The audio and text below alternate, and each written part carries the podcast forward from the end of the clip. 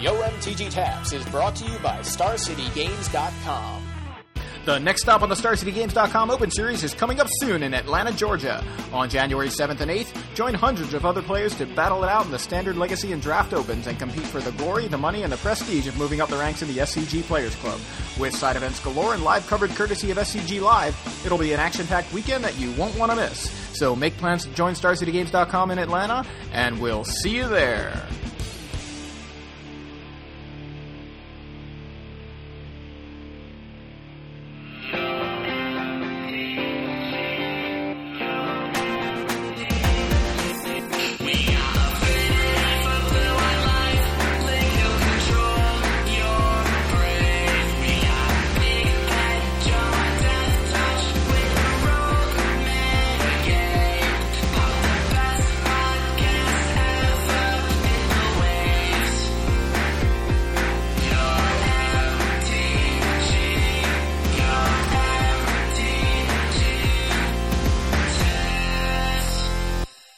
Everybody, and welcome to episode 91 of Yo MTG Taps. I'm Joey Pasco, And I'm Big Head Joe. and uh, we're going to record a, a quick episode for you this week. I think our original plan was possibly to skip this week, but uh, kind of a lot has happened for us to talk about. So um, Yeah.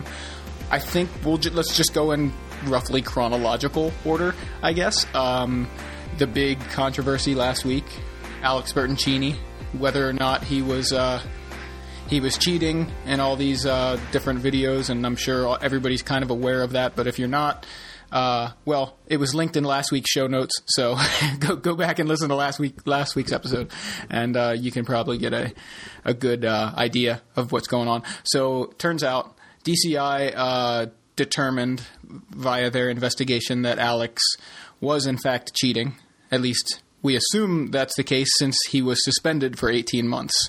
Um, they made the announcement last Thursday. Um, uh, unfortunately, or however you want to look at it, uh, four days after he won the Star City Invitational in Charlotte and uh, and the Player of the Year uh, award for Star City uh, Open Series. So, kind of, uh, kind of a crazy situation. Unfortunate, kind of uh, no matter how you look at it, if you're Alex, Sure. you it sucks whether or not you were cheating. It probably it obviously sucks way more if for some reason you know if you weren't cheating. Um, if you were, hopefully he if, he was, which obviously I'm saying if because regardless of the the fact that he was determined, the, the, the investigation uh, concluded that. I, there, I don't think there's really a way to know for 100% sure. I'm going to take their I'm going to take that result, their conclusion, as the the truth. But ultimately, I, I I told you this last week when I was over at your house. Like I feel like I could see myself making a lot of those same mistakes completely unintentionally. Right. And I mean, we're both NFL fans. So, you know, we definitely know what it's like to have a referee completely blow a call. I'm not saying that's what they did here, Right. but like you just have to take the ruling at what the ruling is, whether or not you agree with it. Right. yeah. Because their their authority, uh, the DCI's authority, is the only authority that really matters in this situation. Um, you know, and I, I was actually on the Brewport Avenue podcast last night with my roommate Travis and uh, also that guy Noyan. Ugh. Um, but I was on there last night and um, we were talking about a lot of this stuff. Actually, pretty much, I think their outline was like our outline. They just kind of copied it from us. Um, wow. maybe Travis got into my email or something. um, but anyway, uh, what I was saying on there, and then what, what I, the, the sentiment I'd like to echo here today um, is that you know a lot of people are you know concerned with justice being served. Everybody's like, yeah, he got what he deserved. Everyone's everyone has an opinion, you know. Um, on on Alex, uh, was he guilty? Was he not guilty? I'm not going to give you, you know, my opinion on whether or not I thought he was doing the things he was doing. Um, first, I, I don't feel like it's my job in this situation where there's like a investigation. I mean, the investigation's closed now, but with an open investigation, you know, it's not my job to feed the, you know, put fuel in the fire either way. You know, all I wanted to see was the process work, and the process has worked, and the ruling has been issued. Um, but the thing that I think people are losing sight of and have completely lost sight of during this entire thing is that the person that we're talking about here, the person who's being investigated, um, isn't just like a celebrity, isn't just you know a public figure. This is a person, you know.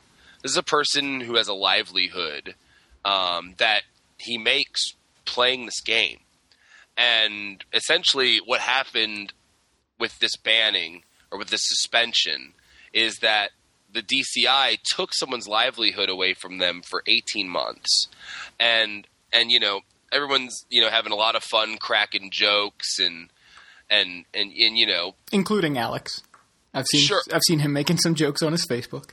well sure. I mean but but the thing is that like people aren't realizing that like you know this is a young kid man like this is a young kid who has feelings you know like it's a young kid who loves this game regardless of what you think of him as a player you know Alex loves Magic the Gathering Yeah, I, I don't want to uh, want it to come off as if we're defending him or anything, but I think we do. There's things that need to be brought up because there are so many people out there doing kind of what you're saying, like joking and and just kind of totally ragging on him. And um, I, I do kind of have an issue with you saying the DCI took away his his uh, livelihood for 18 months because really uh, according to the investigation, and obviously they they probably have more evidence than we do, or more information than we do. Um, uh, he took away his own livelihood by doing something that was against the rules. Sure, sure. No, So, no, no, no. I wasn't. yeah. No, and I wasn't trying to lay blame I- I on DCI yeah. by saying that. I- I just- All I'm I saying is yeah. what people aren't aren't realizing is that you know here's a kid who all he does for money is play Magic, and now he can't do that anymore. You know, I'm just more concerned about. You know, I mean, because you, you guys know I'm friends with Alex. You know, you guys know that I consider Alex a friend. So, you know, we can't be entirely subjective or entirely objective here you know but i mean as someone who who knows alex you know on a personal level like i'm concerned with you know for him as a person Right. Y- you know like I, I I recognize the difference there i recognize the difference between personality and person Right. You know, And people and- and I- make mistakes. People make mistakes. People decide to do the wrong thing plenty of times. And uh, I don't, again, I don't want this to sound like we're defending him. I'm just trying to present, and, and I think so are you. You know, Mm-hmm. other thoughts. Uh, the other thing is, I didn't really ever weigh in on this um, at all. So uh, for me, these are actually just kind of a collection of thoughts I was having before it was announced whether or not he was banned before the investigation was uh, was wrapped up. Um, I I try to look at every facet of things. At least that's that's what I I hope I try to do. Um, Yeah. And I'm trying to see things as you know. I watch it. I go. I could totally see myself accidentally playing two lands in a turn. You know, after especially or accident, accidentally playing an extra land in a turn where I played two explorers or I played it played an explorer, played another. You know th- that that situation. I could totally see myself uh, you know, putting the Kira in my hand instead of my graveyard, wh- whether accidentally or whether there was some kind of confusion over whether or not, uh, you know, the Jace bounced it or the cursed scroll killed it. Um, you know, I could totally see myself doing these things uh, by accident. And I try to give people the benefit of the doubt. If for those of you who may remember back when you and I did commentary at Memphis, and there was it was actually Alex versus Drew Levin in the top eight, and Drew accidentally sideboarded or accidentally miss sideboarded somehow where he had 14 cards in his sideboard and I guess 61 cards in his deck in between I guess game one and two, and he had ju- just lost game one. The penalty for that is a game loss, and uh, he lost in the top eight in very anticlimactic fashion, and I was angry because I felt like, well, this is just a mistake. He just made an act, you know, accidentally made a mistake, and I understand. You know, the thing is, people can take advantage of that, and that's why that's the rule. And that I'm not going to rehash all that, but the point is, I'm always, I guess, maybe I'm naive. I'm always trying to look for the the possibility that someone made a mistake and the fact that you know someone can say well we've got multiple mistakes well people make multiple mistakes and alex is probably the most recorded magic player in, in the history of the game. He's been on the Open Series consistently. He's been uh, a face on the Open Series, and therefore he has been featured in feature matches. You know, every weekend. Every, he's at least on camera once a weekend, probably an average of two to three times a weekend. Because if he does well, you start seeing him more and more at the top tables or in the top eight. Sometimes he's in on camera, you know, four times per tournament if he's top eight standard and then top eight legacy. You know, it's it's it's crazy how many matches of Alex Bertoncini there are available for people to watch and pick apart as soon as rumors come out saying this guy might be cheating. So Right. you're gonna find mistakes or you're gonna find cheats also easier if he's doing them on camera. And again, I I don't want anybody to think that we're I, I'm saying he wasn't a cheater or I'm defending it. I'm just trying to point out some of the thoughts that I've had over the past few weeks since this has come out. Um, at this point, I guess it's all irrelevant. Assuming the the uh, investigation concluded that he was a cheater, we can go on with that as the assumption that he actually cheated. I'm sorry, calling him a cheater sounds sounds kind of offensive, I guess. But if you cheat, you're a cheater. I guess that's how it works. But um, the uh, the other kind of big thing, the other half of this entire uh, situation that came up on Friday, I think last week, right, uh, was Star City Games made an announcement that they were going to revoke the prizes, the you know the Player of the Year award and the money for winning the Invitational, the ten thousand dollars. Um, so, do you have any thoughts on that, Joe? Um, kinda. Okay. I don't know if we should talk about them. Well, I, you know, I don't, I don't see any reason we can't make our opinions known if they're well thought out. You're like, what a jerk! You know, that's probably not very constructive. Um, you want me to go first? yeah, sure, Okay. please. Um, I know. I, the only reason, honestly, like the only reason why I'm like, mm, I got real tight-lipped about it was because I don't know if you saw uh, Chris Mascioli got fired from Mm-hmm. Yeah. SCG yeah, I because did he see had been that. posting like lots of like stuff on Alex's Facebook page and like different stuff um, Right. about this. And that's why I'm like, I don't know if I want to say anything because I like Okay. working for SCG. Yeah. Um, well, in that, I mean, by that token, I have no problem saying what I have to say because I don't find anything wrong with the fact that they're revoking the prizes. Because to me, the prizes were uh, acquired via dishonest means, according to this DCI investigation. He he got those prizes by doing things that were not uh, allowed, and so he doesn't deserve to keep them. So I absolutely have no problem with it, which is funny because I think. I think maybe I'm the reverse of a lot of people because a lot of people are like, "Yeah, what a cheater!" But he should have kept his prizes. I'm like, really? I'm confused.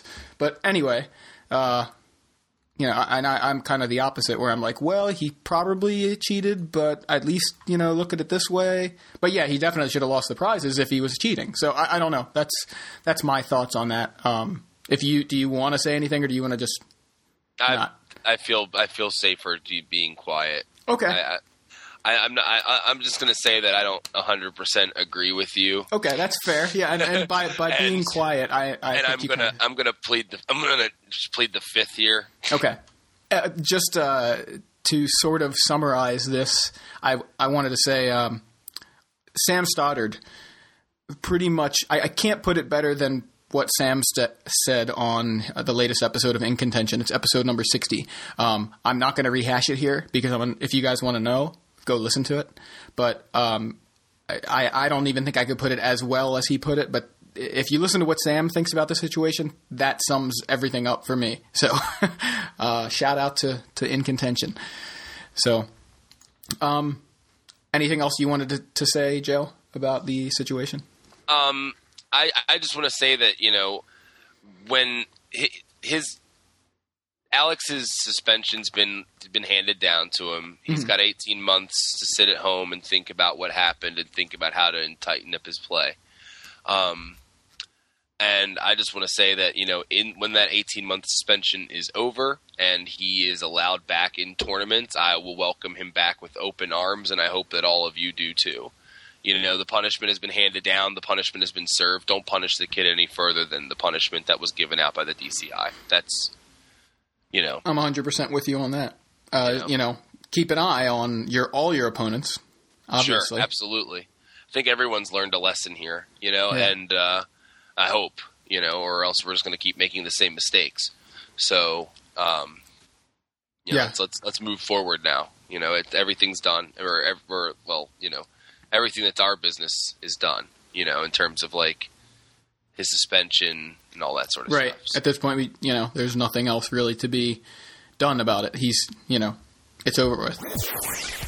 Okay. So the other big announcement, which we knew was coming, December 20th, always uh, the banned restricted list updates. And there were no bannings in Legacy or Standard, but as we suspected, there were bannings in Modern. Wild Nacatl and Punishing Fire were banned. Um, do you uh, do you want to go first on any any thoughts you have on this, or do you just want to be like, I don't care because I'm going to play mono red, and who wants to play a bad shock? I mean, I don't.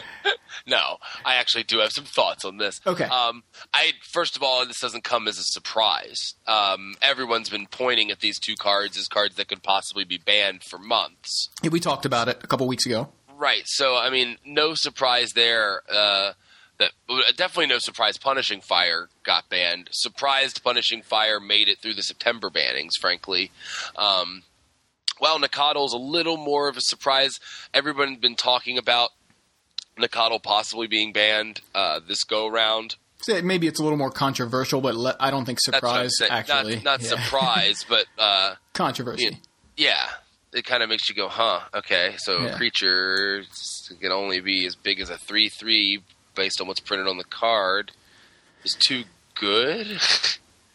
Yeah, th- I want to hear what you think about it because I have I have a response immediately to that statement, but I'll, I want to get into that when I uh, talk. So go ahead. you know, you know what? I want to hear what I want to hear what you got to say. Come on, go ahead. Okay. Well, I think You seem fired up, so yeah. Look, okay. For one thing, I have absolutely no problem with either of these. I think they're both fine. Punishing fire, I'm actually glad about because for those of you knowing the deck that I play, all the creatures die to punishing fire. Yeah. so except for Tarmogoyf, sometimes or most of the time, hopefully. But anyway, uh, I did run punishing fire in my my deck as well. But I'm I'm happy to take that out. I kind of stretched the mana base a bit trying to add that into the deck, but that's another story. Punishing Fire, I, I totally understand. Wild Nacatl, I totally understand that too, and I think there's a lot of misunderstandings um, regarding why Wild Nacatl was banned. Uh, a lot of it hinging on the statement you just made about it's a three three, it's too good.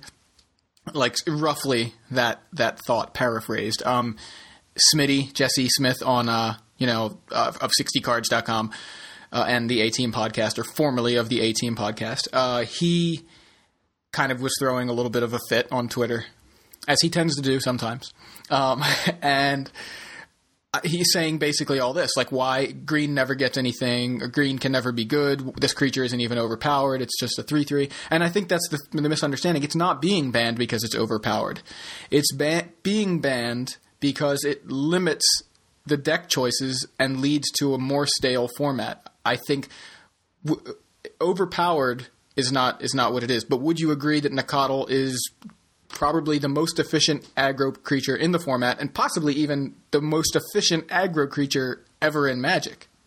Definitely one of the top Right. three, five. You know, like I mean, it's it's a zoo staple in Legacy.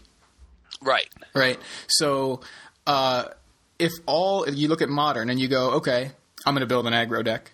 If all the aggro decks go, what do, what do I want to play here? If they're all starting with Wild Nacatl, well, now you need plains and mountains in your deck, right? So you just auto your your auto zoo, right? You automatically fall right into that deck. So Right. you, you that's why you know if zoo becomes the default aggro deck, which it does, if you're starting with the best and most efficient aggressive creature in the format, zoo is just all, all the aggro decks are zoo, and it's boring and it's stale.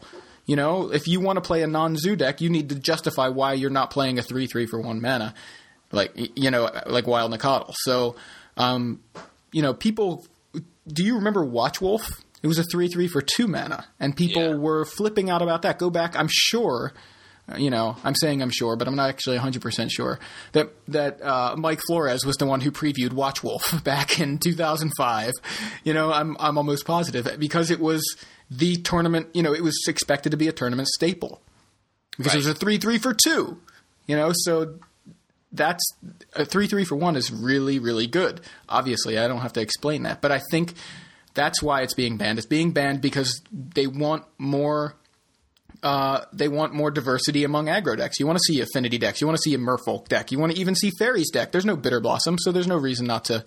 You know, there's no reason to fear the fairy decks. Uh, you know, like the the the dirty word that a lot of people treat it as. you know what I mean?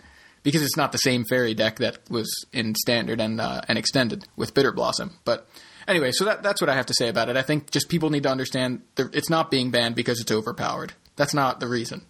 It's being banned because it, it is the default aggro creature and makes Zoo the d- default aggro deck. Right. Um, yeah, I'm, I, I can understand why it would be banned. Um, and I like the fact that it makes Merfolk better being banned, uh, per Alex Bertoncini uh, on Facebook.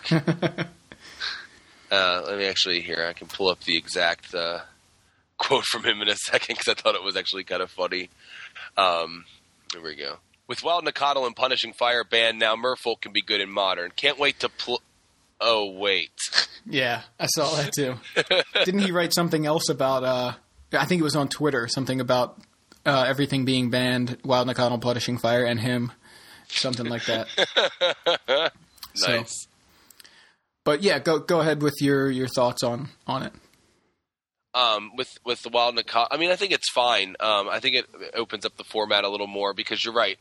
I mean, when you when you're able to play the best two creatures like in Legacy, then there's like really no reason to play. You know, you can either play like pretty much an intact Legacy deck in Modern before the bannings, you know, or you could play all these other you know kind of good old standard decks. you know, like right. it seems kind of like a no brainer. It's like, well, I'm gonna play the legacy deck. You know, obviously you play the legacy deck, right? Right. And so, I mean, taking that out of the equation kind of op- you know makes it forces people to kind of play different things or or kind of you know brew a little harder. Um, yeah, and I think the, something that people are missing. All the people that are upset about Wild Nacatl are being banned theoretically, those are people that want to play with the card, right? Sure. Um, and I think those are the people that this helps the most. Be- this whole banning, both Punishing Fire and Nacatl. Nacatl being banned opens up your uh, your choices to playing other aggressive decks. Because assuming you wanted to play Wild Nacatl, you obviously want to play an aggressive deck. You, you must like playing aggressive creatures. So you want to play an aggressive deck. Now you have more choices than that. And then Punishing Fire being banned, I'm sure nobody's really complaining about that, but this whole thing helped aggro decks more than I think any other any other deck. You get more more aggro choices, and now all your guys having uh, you know two or less toughness is not an issue. You know, right? So uh, you know, I I think um, people need to look at it that way. Just because you can't play Nacatl, you know, that doesn't mean aggro decks are suddenly shut down. You know, No, you could not- still play. Zoo. you know, you can still play Zoo. Wild Nacatl wasn't printed until Shards of Alara. Zoo has been a deck since uh, since Ravnica, which Right. was three years earlier. You know, Zoo has been a deck since Kird Ape. Well, yeah, I mean, but the name Zoo, that it was like Savannah lions and Kird apes and you know creatures like that. It was uh, you can still play Zoo. You can play Lightning Helix and Tarmogoyf and Noble Hierarch and uh, you know all kinds of awesome aggressive creatures. You know, you just opened up four more slots in your deck in your Zoo deck if you want to play those colors. You just can't play Nacatl. Right.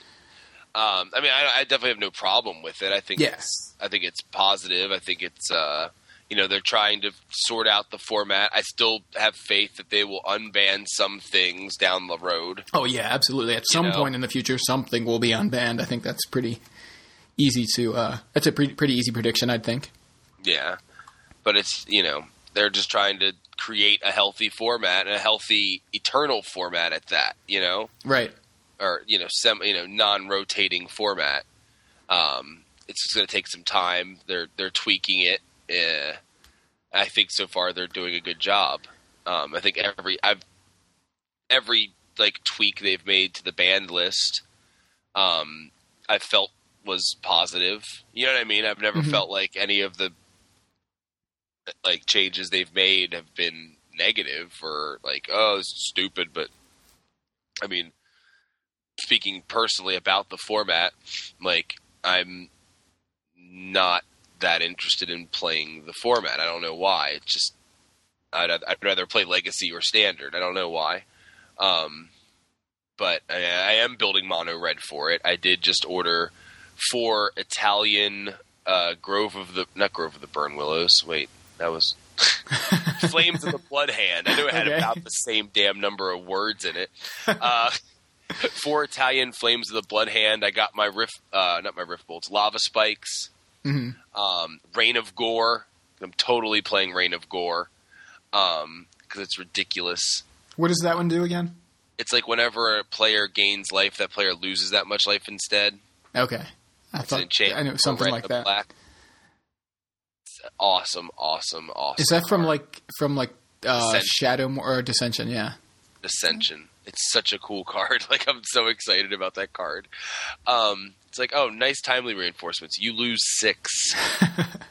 Jeez. I think uh, I think they'd probably not play it if you had Right. that in play. I mean, Sure. it's it's an enchantment, right? Yeah.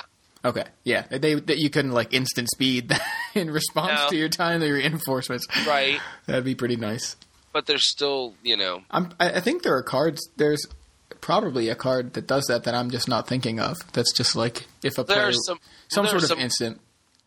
Oh, I don't know about instant, but I mean, like there are a lot of different cards, like uh, that say if a player would gain life, they gain no life. You know what I mean? But that's the only Right. one I've seen where it's like they lose life. It's like, all right, like slap that down. It's like go ahead, Yeah, go ahead and attack with your sword of war and peace. I don't care. yeah. Thanks. Yeah, thanks you know, like help. just negate everything you're working on. Um, What's the name of that? There's a creature. I think it was in Morningtide. Uh, that it's like a two drop that when it deals damage. Stigma Lasher. That's it. Yeah. Can't you? They, they can't awesome. gain life for the rest of the game. Isn't that what it Right. is? Yeah. yeah, that's a cool card. I love that card. I've never played with it, but I remember. I I feel like I remember you playing with it. I don't think I've ever gotten through with it. Yeah. Fair enough. I think I'd probably want to stop that from uh, from connecting if I were, and I'm sure I was sometimes the opponent in that situation. Probably most of the time, but Mhm. anyway. um. So yeah. Uh, what was I saying? you were building mono red for modern.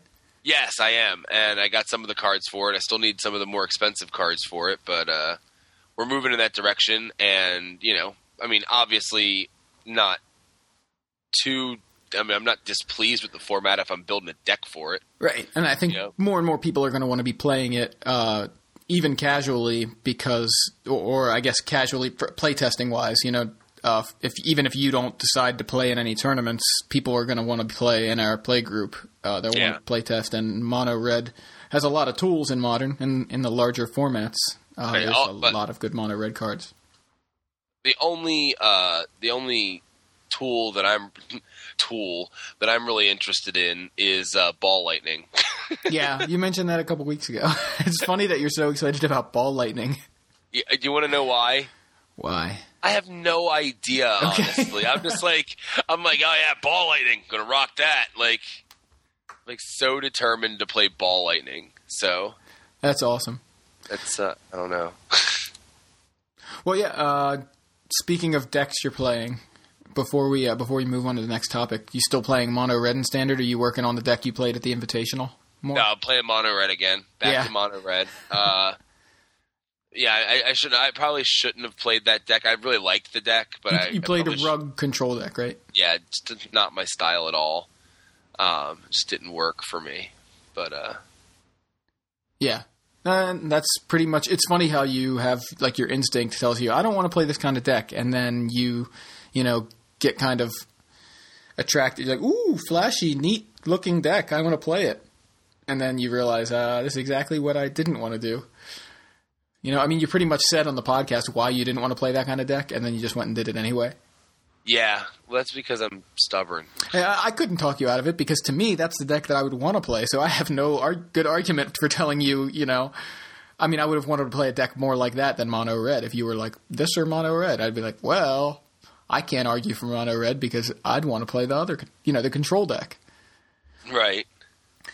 So, um, yeah, I'm still working on blue black, but I think I'm shifting to Grixis in standard. Um, we, uh, you know, we've we've got basically we've got a couple more standard events coming up before the next set, before Dark Ascension comes out. We've got two Star City Opens in early January, and we've got um, GP Orlando is standard. So, uh, but but really not a lot of standard happening. I don't think uh, beyond you know your usual kind of F and M and local tournaments and things like that. Um, but I'm pretty. Uh, I'm pretty excited. Really, I'm just really excited to play Desperate Ravings and Olivia Voldaren. So I think that's. I just want to build a deck around them and Snapcaster Mage, and then it just it's it's obviously Grixis.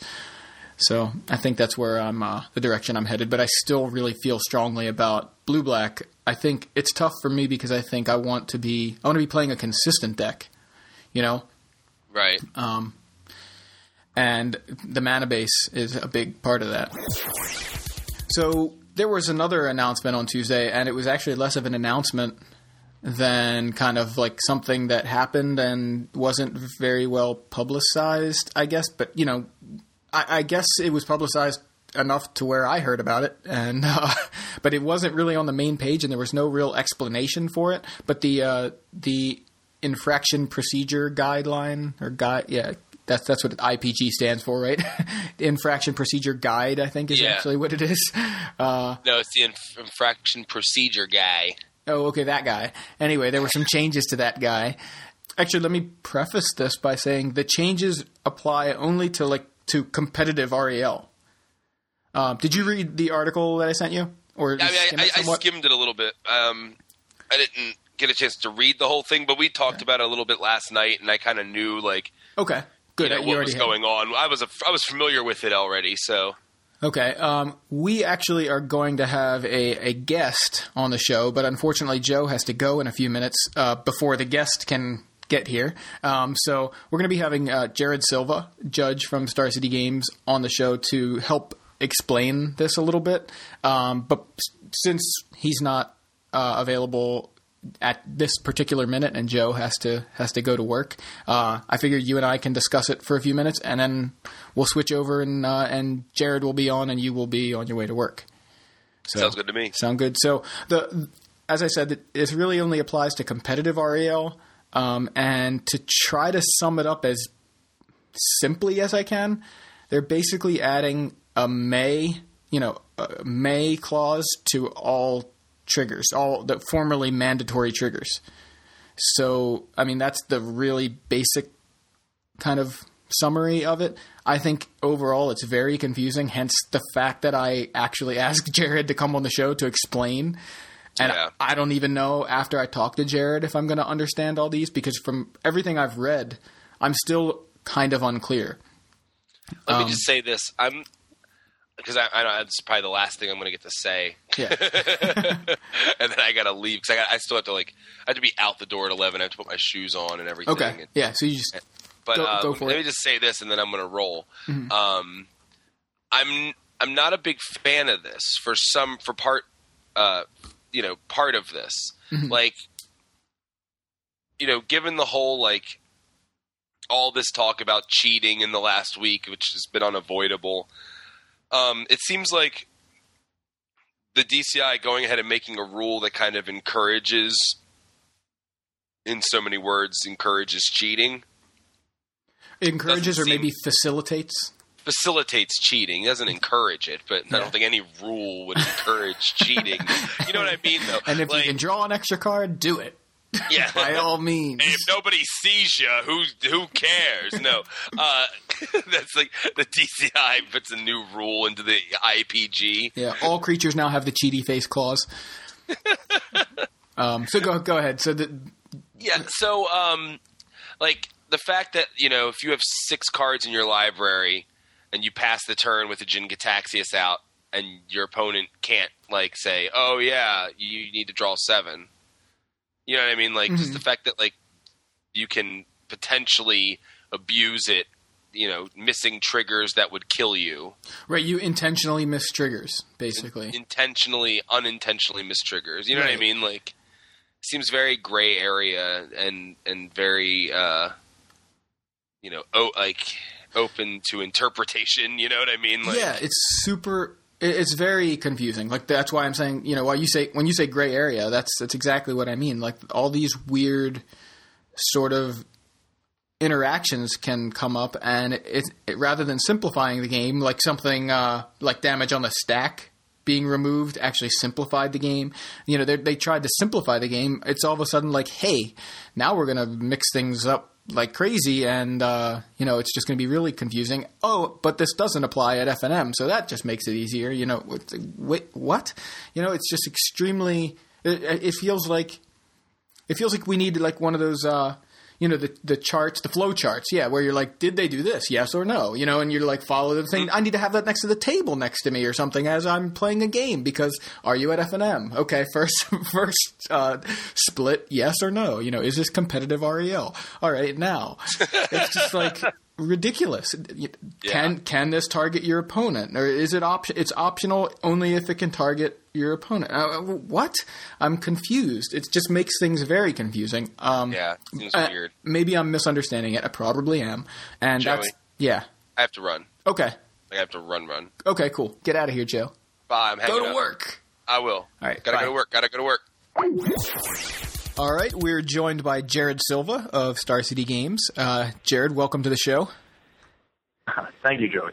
Um, Jared, I guess if you do you want to introduce yourself and tell people uh, who you are for the, those who might not know. Sure. Uh, my name is Jared Sylva. I am the event manager for Star City Games. I'm also a level three judge and the regional coordinator for the Mid Atlantic region. So that means that uh, any judges in Pennsylvania, Maryland, Virginia, West Virginia, Kentucky, Tennessee, uh, if they're having any issues within the program, they're going to be coming to me, and I'm going to be trying to help them out. Awesome. So, uh, so yeah, the reason we uh, we wanted you to come on the show is these uh, these IPG changes, um, and uh, they seem on the surface. I think I wasn't as confused, or at least initially when I was getting the um, kind of uh, I hadn't read it myself, but I was getting kind of the the basics of it from people talking about it a little bit on Twitter, and uh, you know, it sounded to me like essentially they just added May to a bunch of mandatory triggers, and um, I think it's it. After reading it, it's a lot more complicated than that. So, um, I guess how, how, would you sort of describe describe it, sort of in summary? I guess uh, these these changes. I think what's interesting about it is exactly what you just said. It's a very simple idea. Um, a lot of abilities have traditionally been written with a may because they're beneficial abilities. Stuff like gaining life off of uh, Soul Warden was a may ability, but it has been retemplated recently, and uh, Soul Warden to Soul's Attendant is actually one of the best examples of the change in philosophy uh, from Magic R&D mm-hmm. to remove the May from these types of beneficial abilities. It simplifies the cards for newer players. Uh, it also makes for fewer decisions to be made, uh, which simplifies gameplay for newer players. Uh, but for competitive players, for tournament players, it raises a lot of uh, concerns and a lot of questions that over the last couple of years have really kind of built up uh, as it became clear that R&D is uh, has decided this and that they are pretty much removing May abilities from uh, from the game. Um, so if you're sitting across from someone who has a Soul Warden and they forget to gain life, there's no problem at all. Uh, they don't have to gain life. They're, you're under no obligation to tell them that they have to gain life. But if it's the Soul's attendant on the other side of the board, uh, at competitive REL prior to this change, uh, you are obligated to tell your opponent that they have to gain life. Right. Um, and that really was something that didn't fit too well with competitive players. Um, and so, with it becoming clear that that's not going to be changed in the card templating, uh, the uh, higher ups at the DCI and in the judge program who write the IPG decided that they needed to address it in policy rather than uh, trying to address it through the templating of the cards. Um, so that's what led us to this uh, new IPG and the addition of Section 1.4 for optional ability. Um, it sets down specifically uh, what abilities are now optional at competitive and professional REL. And essentially, if you went back in time about three years prior to the uh, M10 uh, changeover, uh, and I believe it was M11 where Soul Soul Attendant came out. Uh, you wouldn't have needed this because all of the cards would be templated in a way that these abilities would have a May on them. Mm-hmm. But uh, with the updated templating, we needed to have a policy for how to make these uh, abilities something that would be skill testing again. Okay. So, like, uh, you know, just to kind of interject a little bit, um, on the surface, I, that all sounds fantastic. I think that was something, you know, that my initial impression was positive. Uh, you know, I don't think it's right that I need to remind my opponent to put a counter on his Shrine of Burning Rage. You know, because uh, you know, I that that could cost me the game. I could, you know, uh, lose the game or I could win the game at one life because he forgot to put a counter on it, or at least that would be what I'd want it to be. Like if he forgot to put a, a counter on it, and then I win the game at one life, you know that that mattered entirely. You know that that completely changed the outcome of the game. Um, Absolutely, and the phrase that often gets bandied around is, "I don't want to have to play the game for my opponent." Yeah. And for a long time, uh, for the last couple of years, as the the templating of the um, of the cards has changed. There's been more and more of that that's been mandated uh, within the uh, the rules of how you have to play the game at a competitive level, and so a lot of people that I know they are really behind the idea of this policy, and it's really the nitty gritty that people are trying to kind of pick at to figure out whether or not it's going to work. It's a major change. It's a major change in philosophy, and so having to nail down specifically how the uh, how the change is going to manifest at competitive and professional REL is the part where it starts to get complicated.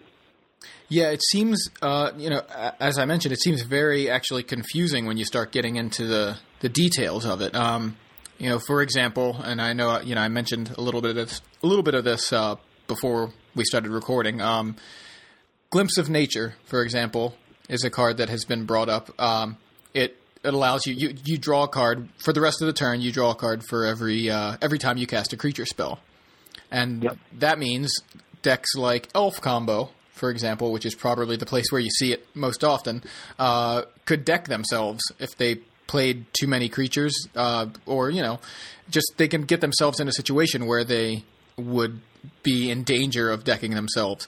Um, and now that's uh, if I'm understanding correctly, that's actually optional. Um, it's become it's the be- clause. Go ahead. The clause that that falls under mm-hmm. is uh, under optional abilities. One of the uh, one of the bullet points that indicates that it's an optional ability is puts cards from your library, graveyard, or exile zones into your hand or onto the battlefield. Uh, and it actually notes that this includes drawing cards. So the glimpse of nature, glimpse of nature actually creates uh, a trigger, an ability that will trigger every time that you play a creature that turn. So that is a triggered ability, um, and optional abilities. One of the things that people are missing is that the definition of an optional ability only comes into play under the uh, additional remedy uh, of gameplay error mistrigger. So it's it's being applied much more broadly by some people than it's actually uh, intended and then it actually applies.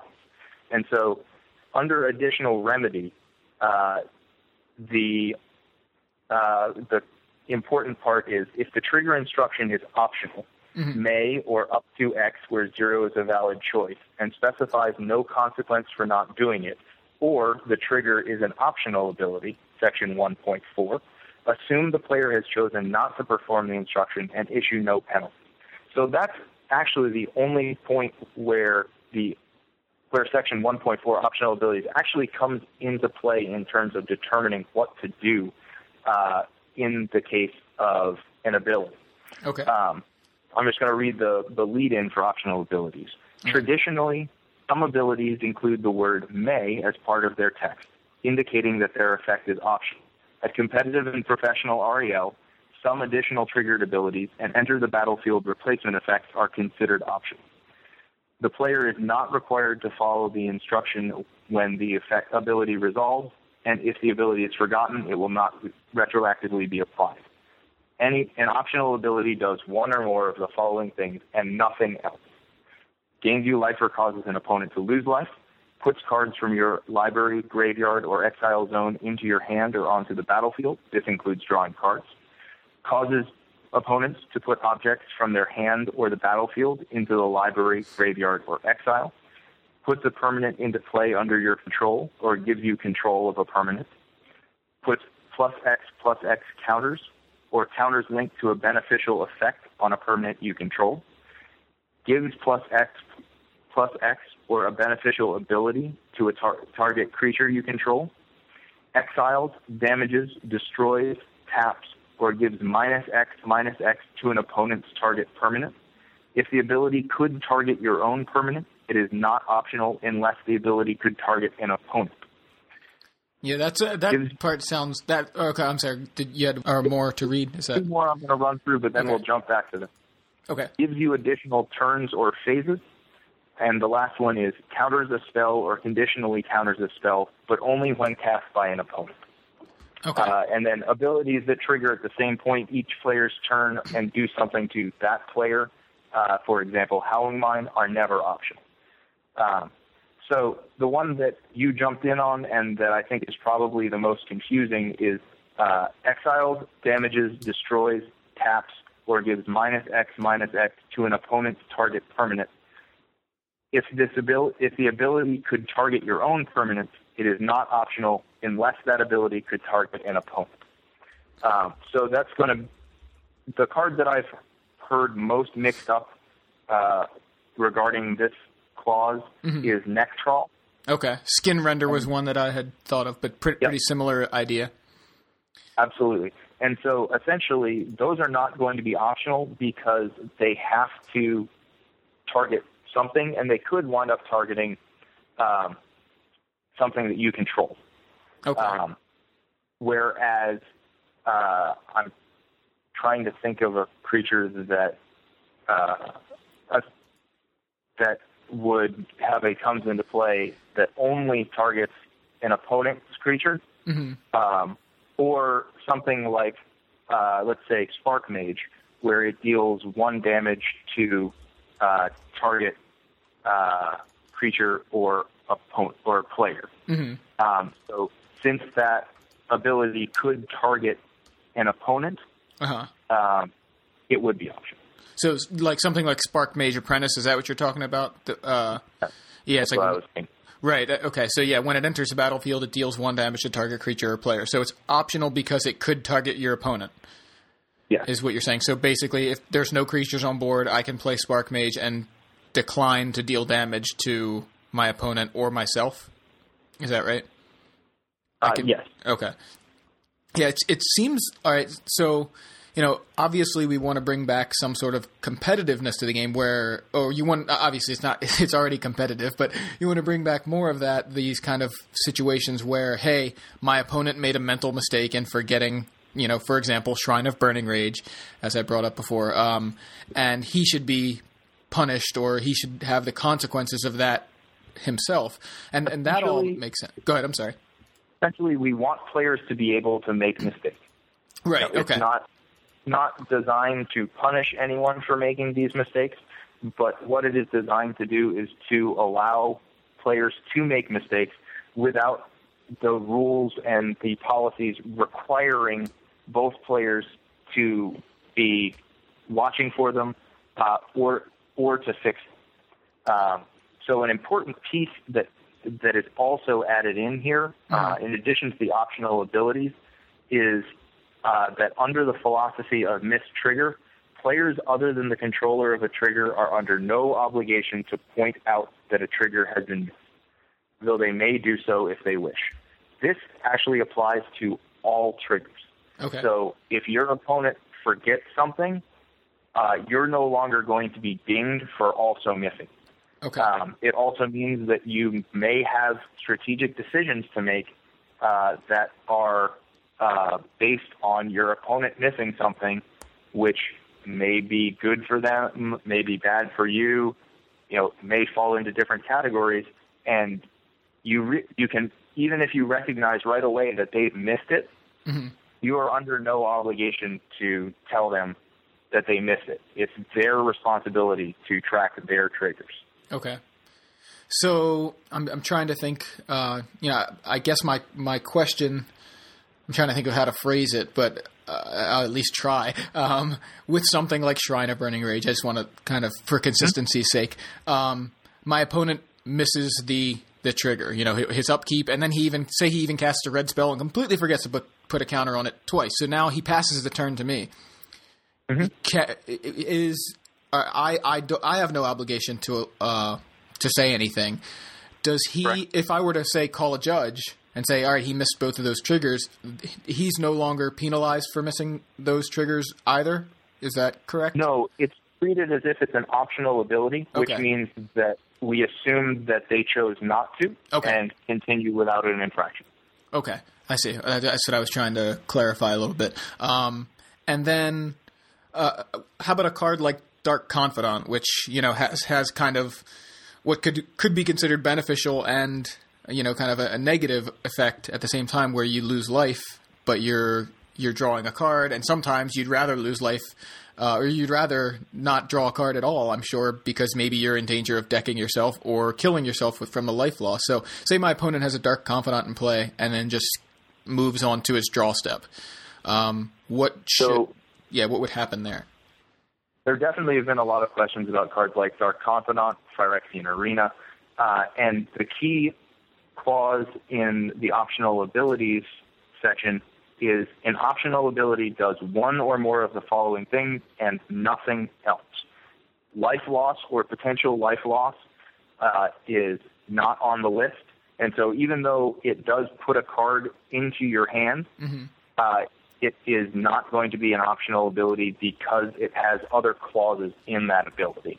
Um, so it is it is something where you um, where part of it falls under the optional ability, Uh-huh. but if you identify an optional ability by it has to fall completely within uh, the list of uh, beneficial effects. Okay, so in this case, it would be treated pretty much the same as it's treated now, except I wouldn't be penalized for for not pointing it out, or or uh, or maybe I wouldn't be penalized if I were to call a judge and say he missed it, but he would be. Is that is that right? So because it's no longer. be- it- go ahead. I'm sorry. Uh, there would be a couple of possibilities. The first one is your opponent misses it.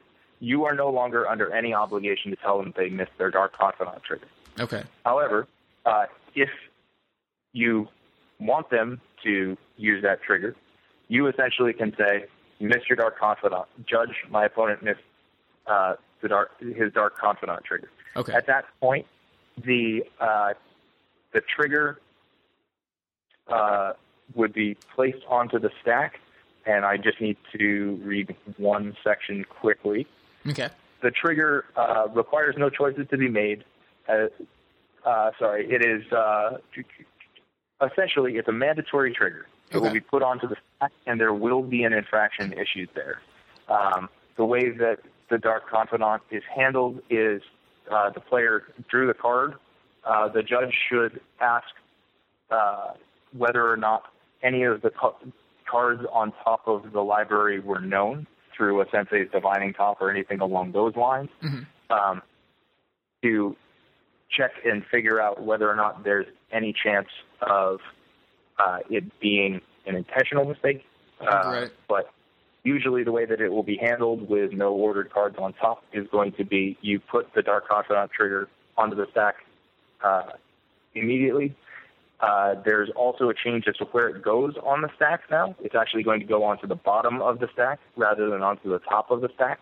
Okay. So that means if you're in the middle of resolving something or doing something uh, such as declaring attackers or something along those lines, um, that's going to finish resolving before you deal with the trigger, as opposed to uh, before this version of the IPG, it actually went onto the top of the stack, which could lead to some very strange uh, interactions, such as if you had a trigger that was going to destroy a creature and there was a spell that was targeting that creature, the trigger jumping on on top would allow you to uh, say, sacrifice the creature that was being targeted by a spell that had already been cast. And that just gets pretty complicated. And Yeah. so putting it onto the bottom just means that anything that any decisions that have already been made, uh, the game state's not going to change before uh, all of that resolves. Okay, yeah, it's definitely. It almost feels like it's way more confusing, but maybe it's just because it's early in the in the process. We've had it for you know what uh, thirty six hours or something Yeah. at this point. it's Um, changed. So it, it's going to be it's going to be different, and it's going to be uh, something that you need to adjust to. Uh, I think that most competitive players are actually going to really like this change um, and be able to find maybe even new decks in this because cards like Glimpse, cards like Transcendence, they change in terms of how they functionally work when you can decide that you don't want to gain life. You don't want to draw a card. Uh, it makes uh, a bunch of cards play differently, and anytime that you make cards play differently, they're certainly going to change in value. Yeah, let's quickly talk about Transcendence. This is an old one from Torment, and uh, I don't think I've seen it in years. Um, just to uh, let you guys know, for those of you who don't know what it is, it's an enchantment for white, white, white, and three. It's uh, the Oracle text is you don't lose the game for having zero or less life. When you have 20 or more life, you lose the game. Whenever you lose life, you gain two life for each one life you lost. Damage dealt to you causes you to lose life. Uh, so there's a torment rare. Um, so how does this? Uh, you you actually brought this up to me before we started recording. So how does this change with these new uh, new guidelines in place? Well, the interesting thing is you have two uh, ongoing abilities that it has, and then you have a triggered ability uh, for for the life gain. So you're still going to lose the life uh, from taking damage, or from uh, you know if you have a dark confidant, you're losing life from revealing a card. But what you'll then have is a trigger that's going to gain you twice as much life as you lost. And so the I, the original idea of this card was you'll lose life and then you'll gain twice as much. So you'll actually wind up gaining the same amount of life that you lost. But now, since that trigger gains you life, and that's all that it does, it means that you can choose not to gain that life.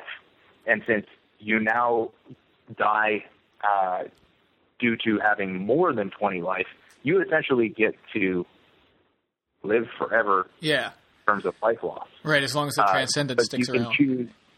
No, no, no. I, I don't want to go over 20. I don't want to lose the game. I'll happily decline to gain that life. Right. Um, it also makes for some interesting things because sometimes you may choose to gain some life so that you don't get into the Platinum Angel uh, paradox of you're at negative life, which means if your your Platinum Angel dies, then you die. right. Um, and so you can use the life gain selectively to keep yourself in a range between 1 and 19 because that's perfectly fine. The, the only problem is whether you jump over 20 or if you, you let yourself get under zero. right. And so it's, uh, it, it's a very interesting card now, but it has no drawback at all because of this change. Yeah, that's so strange. It, it makes. I mean, it doesn't make sense, but it does. it's, it's so odd how this works. Uh, these little loopholes, but um, you know, I think it's something we'll just have to get used to. Um, the last card I wanted to mention, and I think this kind of falls into the similar scenario with uh, the glimpse of nature, is Jin Gitaxias. Um, you know, the I think uh, what Joe actually brought up uh, when we had him on, or before he had to go to work, uh, he mentioned Jin Gitaxias, like having that in play and only say six cards left in your library, um, or you know maybe just maybe seven or, or eight or something. You know, you're you're just you've just got a few left. If you draw off the Jin Gitaxias, you are really in danger of of losing. So uh, in that case, is that that that also falls into the optional ability situation. Yeah, So that would fall that would fall under the uh, put cards from your library, graveyard, or exile zones into your hand, uh, and so essentially that card, Mind Unbound, um, that's going to both of those are going to be things where you draw a certain amount of cards off of a trigger, so you can decline to do that. You can choose not to. Um, honestly, Jin Gitaxias comes up out of reanimators, and a lot of the discussion around the office was if you're getting to the point where you're decking yourself with Jin Gitaxias, then you probably did something wrong anyway. But um, but yes, it can get you out of that one in a hundred times when you're when you have Jin Gitaxias out for long enough to be drawing your entire deck. Um, the card that's been going around that uh, a lot of people are uh, mistakenly placing under this is Forced Fruition, um, because that one, uh, it Yeah, I can I can is- read it real quick. It's an enchantment from Lorwyn. Uh, it's blue, blue, and four. Whenever an opponent plays a spell, that player draws seven cards. yes, and so since it's an opponent and not you, it's actually a mandatory trigger. Okay, right. That makes sense because if it's your forced fruition, and it's it's not putting cards into your hand, it's putting Right. cards into theirs. Is that the the, the key there? I'm, I'm That is the key. okay. So that that works as it would work now. Is that correct? Mm-hmm. Okay. Yep. Okay. Uh, so I, I gather that your opinion of this is largely positive. I think I'm I'm getting that impression I- anyway. I think that with any whole scale change like this, uh, we are going to look forward to some small tweaks to make it work better because anytime that you develop something like this in theory, as soon as it starts getting used, there's going to be slight cracks. Uh, and I absolutely trust the, the higher ups at the DCI, Toby Elliott, to go in and make any adjustments that are necessary to really make this work the way that they want to. But I am wholeheartedly behind the idea of you have to play your game, let me play mine, and I don't have to help you out. Um, and that's really kind of where this comes from. And I think that this is a great starting point. Uh, I encourage people to read uh, section 1.4, the optional abilities, and get familiar with exactly what it says because it is very restrictive as to what is an optional trigger. Um, and also, I encourage you to continue at regular REL to make sure that you're pointing out all of all of the triggers for your opponents because it does only apply to competitive and professional REL. Yeah, I I almost wonder if that's something like personally, I would almost want to want it to apply across the board just for simplicity's sake. I understand the uh, the logic though for keeping F and M's a little bit more casual and, and events like that. Um, the goal is to keep those accessible for newer players, and that's really what the templating change was for. But once you start getting to a competitive level where there's more at stake, uh, you're expected to play with a higher level of uh, of skill and specificity. Having to track your opponent all the time is is not something that we want. Is not another burden that we want to put on players. Um, and it, with the templating change a couple of years ago, it's really shifted the way that that played out. And so this is definitely uh, a policy that's aimed at kind of fixing that a little bit. yeah, sounds. Uh, I, I like the logic behind it. So, I, I but you know, as as you mentioned, um, it's going to be confusing at first. I think. I think you expect maybe some minor tweaks to this to show up in the relatively near future. You think? I would expect that you're going to see uh, tweaks to this showing up in at least the next version of the IPG. There may be some small uh, some small changes around um, some small kind of pinpoint changes uh, that come in in between versions, but usually they're pretty good at being able to play through uh, a chunk, and we'll see them coming out in uh, in March for the April first uh, version. Okay. Uh, the one there's one more thing that I do want to point out because um, these these types of triggers have been showing up more often. So uh, a new uh, remedy was put in for some of them. Stuff like Curse of the Bloody Tome. Uh huh. Uh, if you enchant your opponent with Curse of the Bloody Tome, your first indication that they've moved beyond beyond their upkeep is usually them drawing a card. Uh huh. And so uh, triggers triggers that occur uh, during the upkeep of a player other than the trigger's controller, and that player has drawn a card before giving the controller a chance to resolve the trigger, but no other ap- actions have been taken. Uh, we are just going to put that trigger on the stack and issue no penalty. So that just means just remind them to, to mill the two cards. They'll do it then and go from there. Uh, there's going to be some other things uh, such as you know werewolves trigger during the upkeep and stuff like that. Um, you'll see those popping up where someone will just immediately go to their turn, draw a card, and you'll have to flip your werewolf or remind them to flip theirs or something along those lines. And we're just going to go ahead and take care of those rather than feeling that those needed to be tracked. I see. All right. Well, thanks. Uh, thanks a ton, Jared, for coming on the show and explaining some of that, at least clarifying it to a pretty good degree. And uh, you know, it's it's definitely uh, definitely different, and hopefully a positive change in general um, in the long run, anyway. So appreciate you uh, appreciate you taking the time to to explain all that. So. All right. I'm really interested to see what changes this makes because it changes how some cards function.